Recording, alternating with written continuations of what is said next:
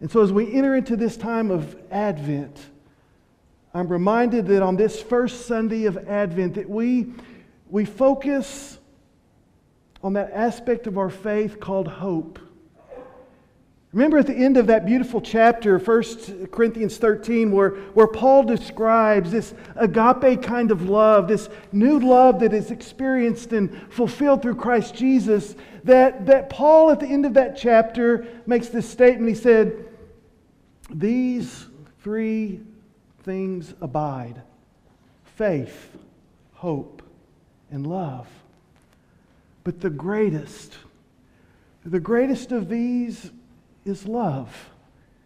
And so I, I, hope that your Thanksgiving, your, your Christmas season is filled with love. But, but I pause and I wonder why, why is love the greatest? And maybe it's because one day our faith will become sight. And one day our hopes will become realized. And I know that in our church family, that faith and hope and love are so critical. We have family members in our church that are struggling with this idea of faith and hope. I've talked to three or four families just this weekend that are struggling with illness, some with old age, some that, that death seems to be sooner than later. And oh, that they would pass through this Christmas Advent season with faith and hope at the strength of their being, and that the presence of Christ would be real, that the presence of Christ through the body of Christ would be genuine, and would be there to nurture and comfort us. Let's pray, Father. Thank you for the gift of hope. And today we pray that our families, that our lives would be filled with hope. For there is so much despair, there's so much darkness. Even, even in our lives, there are those seasons where we struggle to cling to hope. And I pray for each one here today, whether it's a struggle at work, whether it's a relationship, whether it's, it's things going on in their family, whether it's a, a medical diagnosis, we just pray that we would experience and know your hope in deeper and fuller ways. And that you would prepare us once again to receive, to receive the Christ child, our Savior, our Christ. For it's in His name we pray. Amen. There's a, a, beautiful Christmas carol that you're probably all familiar with. Uh, some would say it was made famous by Bing Crosby. Others of you might say Michael Bublé. But it's one that you should be familiar with. It's called It's Beginning to Look a Lot Like Christmas. Remember that good old Christmas carol? Everywhere you go, take a look at the five and dime. Well, we don't have five and dimes today, at least we don't call them that. But any store you walk into, you're reminded that Christmas, the season of Christmas, is here. Take a look at the five of dime. It's glistening once again with candy canes and silver lanes that glow. Toys in every store. Isn't that the truth? Everywhere you walk, there's toys, there's Christmas gifts. Holly on the front door. We rushed home from, from our time with family over Thanksgiving because yesterday afternoon was about the only time we had to put up our Christmas tree and to finish some of the Christmas decorating that, that just brings in that season to us. Holly on the front door, school's out. Well, kids, not quite yet, but it's coming. And that Christmas carol, remember what it says? Parents, wishing school were back in session. That's in front of us too. Trees in hotels and parks, trees everywhere, bells ringing. You don't have to go very far to hear the, the Salvation Army bells chiming the season, inviting us and reminding us to be generous and gracious to those who struggle this time of the year. And carols singing. In one of the great joys of Christmas, the beautiful Christmas music And as the song says, children hoping for their favorite toys to be gifted on Christmas Day. You see, it is beginning to look a lot like Christmas, and it's all around us. And some would argue that it's even come too early, remembering that, that the shelves in different stores have been stocked since August and September. But everyone's participating now. And here we begin this season of Advent. Now, some would, out of our Baptist tradition, would say, well, well Advent is a, a new tradition, it's a new experience for me. And we welcome you and we hope you'll embrace this season of Advent. Advent's not a scary time, it's not, not a, a mysterious time in, in one sense, but it's a time that, that welcomes us into the Christmas season. The word Advent simply means to be uh, uh expectantly waiting and preparing for something. And for us, we want to expectantly wait for and prepare for the coming and the birth of Messiah into our lives. How are you at waiting, expectantly waiting. Maybe Psalm 46:10 could be the, the scripture of our Advent season.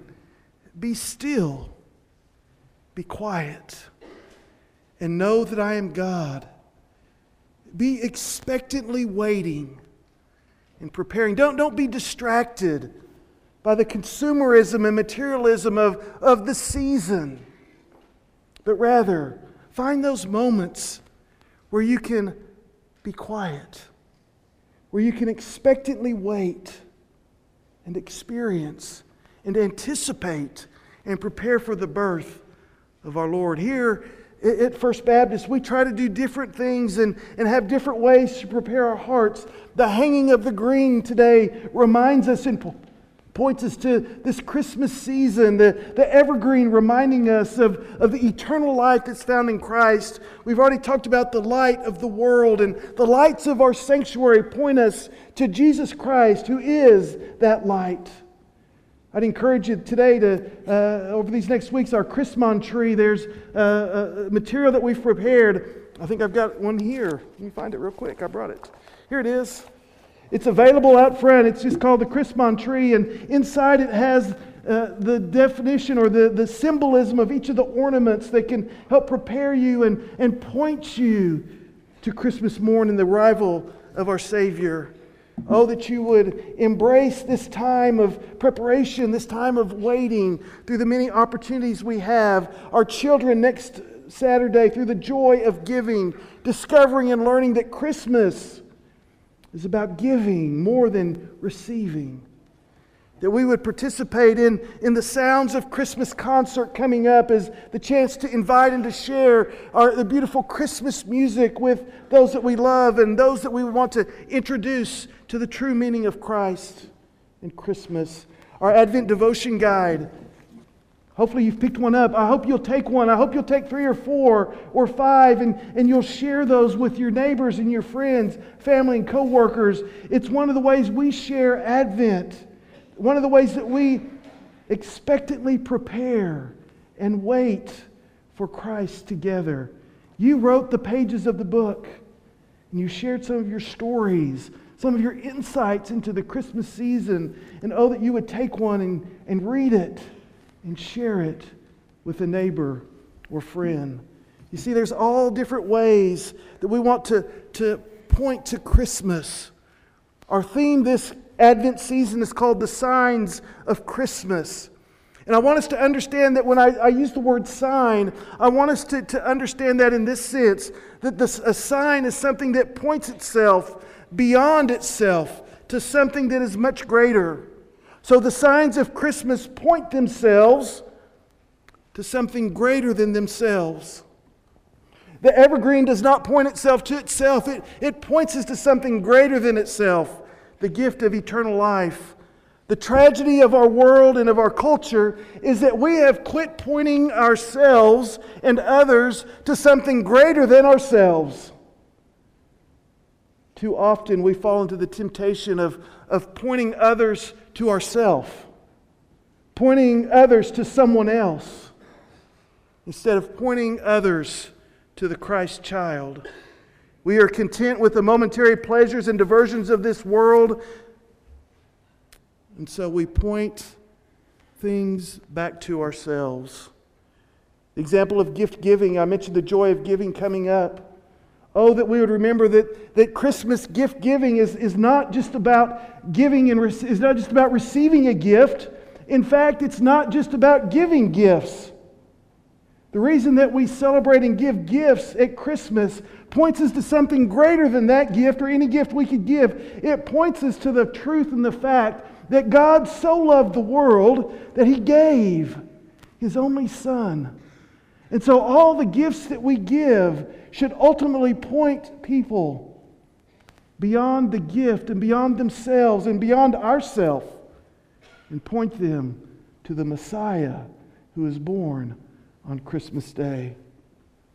Oh, that we would have the courage to believe and, and the imagination to consider the possibility of something greater than ourselves, something greater than our pleasure, something greater than our own truth. So, this Christmas, we ask the question this Advent season, what are we expectantly waiting and preparing for?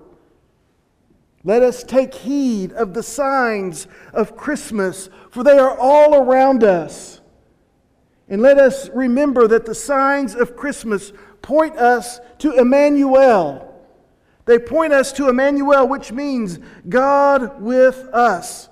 This is the something greater of Christmas. This is what we are all waiting for and preparing for that God is with us. God is a present God. God is not distant and aloof.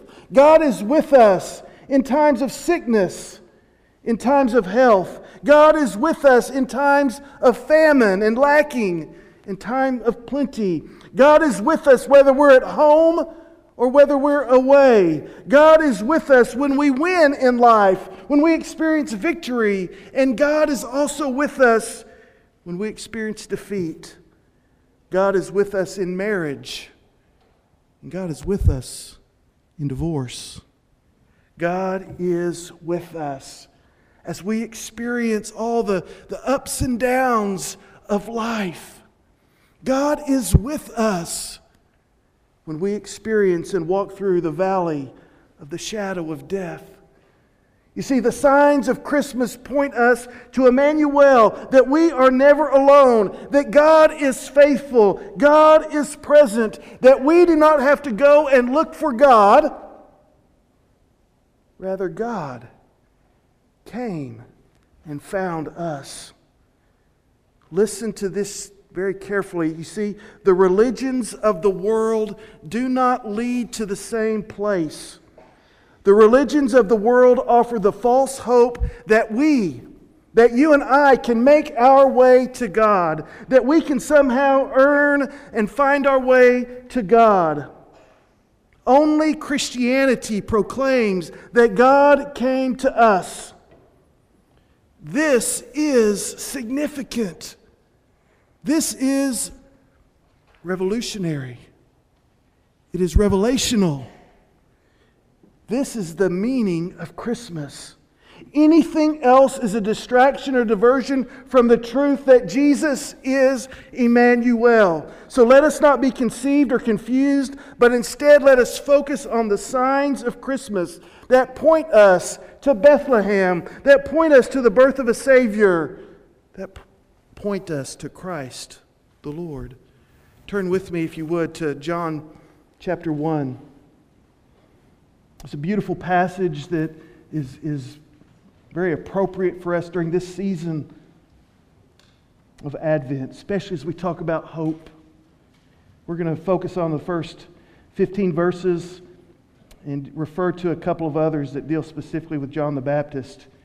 But notice this first part, this first proclamation this introduction that John offers to, to his readers. In the beginning was the Word. It's the same way that Genesis begins. Genesis 1 1, in beginning was the Word. In the beginning was the Word, and the Word was with God, and the Word was God, and He was in the beginning with God, and all things came into being through Him.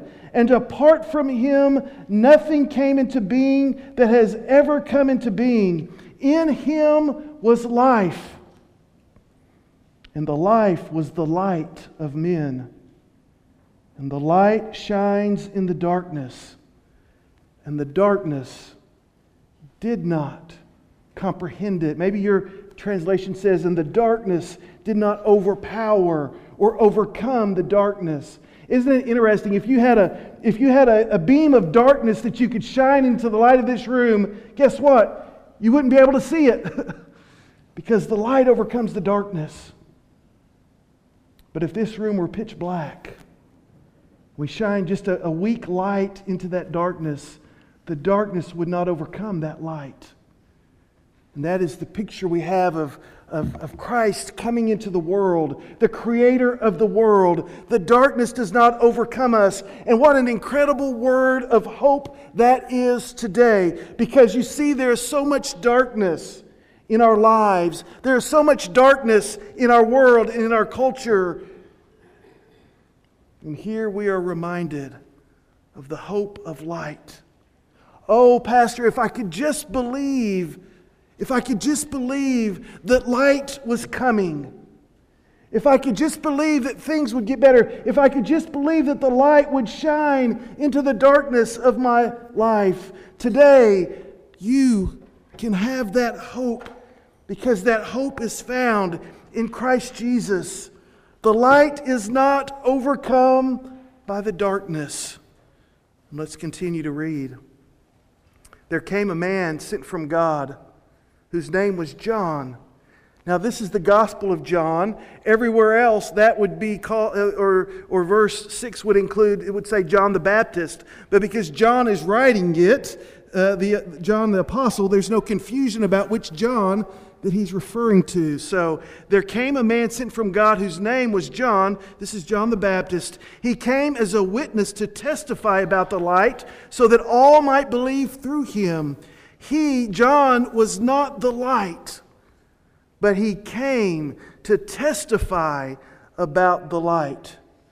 You see, John the Baptist is the sign. John the Baptist points us to Jesus, who is the light of the world. We don't hear the story and tell the story of John the Baptist so that we can honor and exalt John the Baptist. We tell the story of John the Baptist because John's story points us specifically and directly to Jesus. John affirms, John confirms that Jesus is the Christ, the Messiah. If you would, turn back with me to, to the last verses of the Old Testament. The last verses of the Old Testament.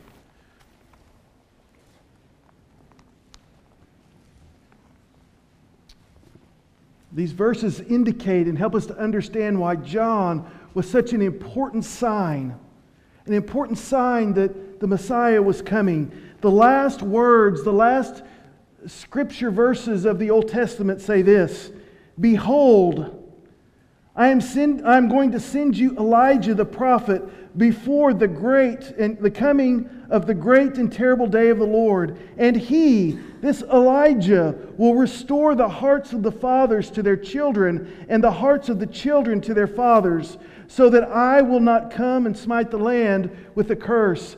The last words of the Old Testament offer us a sign. They offer us a hope that before the Messiah comes, that one will come to prepare the way, that will call the hearts of the fathers back to their children and the hearts of their children back to their fathers.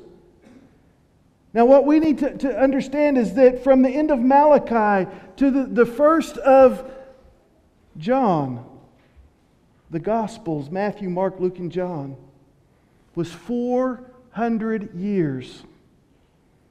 400 years between the last words of the Old Testament, the first words of the New.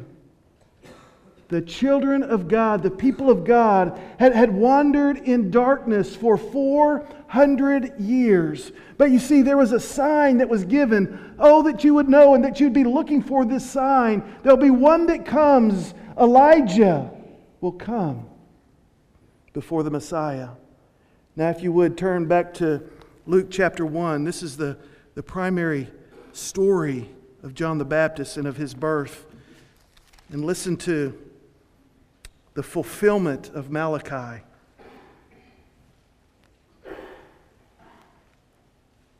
The angel is telling Zacharias, his father, about his son and the miracle of his birth, that Elizabeth will, who's barren and older in age, will become pregnant.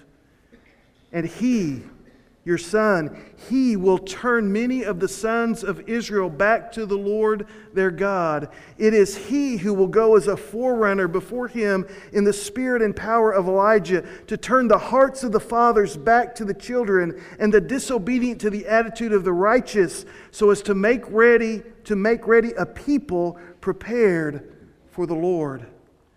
So as we go back to John chapter 1, we see the sign of hope, the sign that one will come, is fulfilled in John the Baptist. You see, it's Jesus in Matthew 11 that says this If you are willing to accept this truth, John, Jesus says, John himself is Elijah who has come.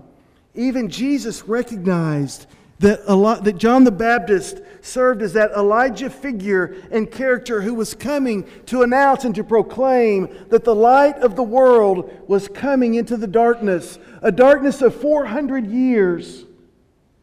And oh, as we talked about earlier, as we experience the darkness in our own lives, in our own families, that we would have the hope that the light of the world is coming. In verse 9, Verse 8 again, John was not the light.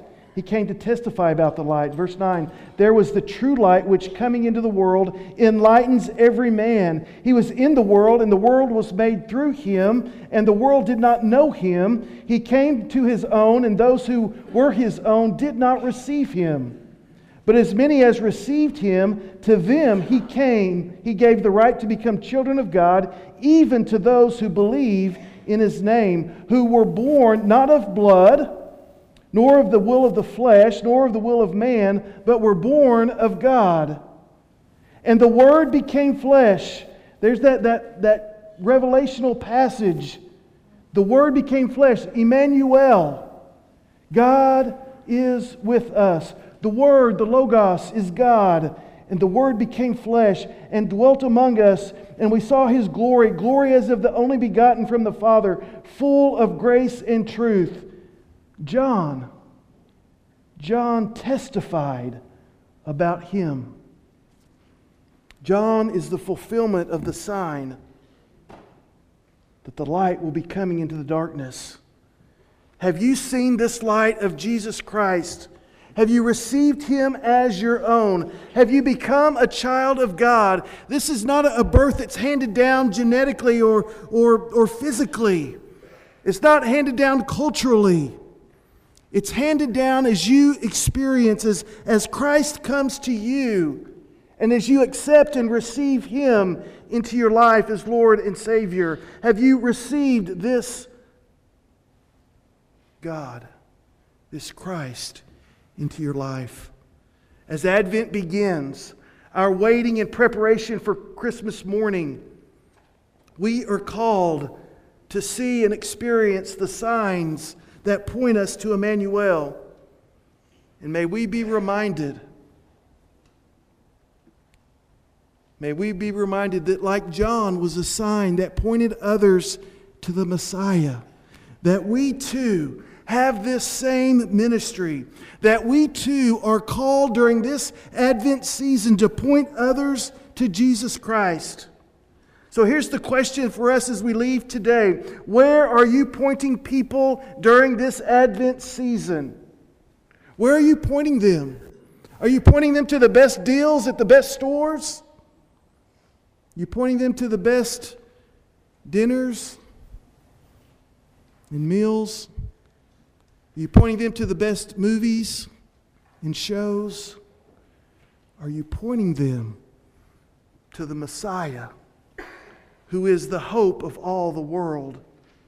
Are you pointing them to the everlasting life, to the light of the world? You see, this is the hope that we are called to, and this is the hope that we must share with others. So, how will you share this hope over these next weeks? How will you? Point others to Christ. Maybe it would be through a special gift that would point them to Christ. Maybe it would be through the Advent guide, pointing them to Christ. Maybe it would be an invitation to our Christmas concert, maybe a, a special Christmas CD that would point them to Christ. Maybe inviting them to our Christmas Eve candlelighting service, a beautiful service that points others to Jesus. We are called to point, direct people to Jesus as we experience, as we offer the signs of Christmas. So, what are you hoping for in these days? Oh, that we would hope for light, light to shine into the darkness of our own lives, and light to shine into the darkness of the lives of those around us. We do not have to fear because the darkness will never overpower the Christ light. And because of this, in our lives, we can experience new things. In our families, we can experience new things. In our church, we can experience new things. In our work, we can experience new things. And even in our world, we can experience new things. So let us prepare and let us hope for the light of Christmas. Emmanuel, God is with us. Amen. Let's pray. Father, we thank you that you are the light of the world and that you are the hope that meets us in our great darkness, that offers hope and promise beyond the struggles, the brokenness, the illnesses of this life. And you bring new things, new things into our lives, into our families, both today and forever. God, I know there are those here today that they needed to hear a word of hope. They need to prepare their hearts with hope. May they hear this word today and be reminded of John's message to repent, to turn from our darkness, and to walk into the light of Christ. If that's your heart today, then I would encourage you to respond Respond during this, this time of singing. Respond at your pew, at your chair. Make your commitment to the Lord. Respond by coming forward and allowing us to pray together. Respond by sharing what God's doing in your life with those in this church. Let us stand and let us be faithful as we hope for Christ. Amen.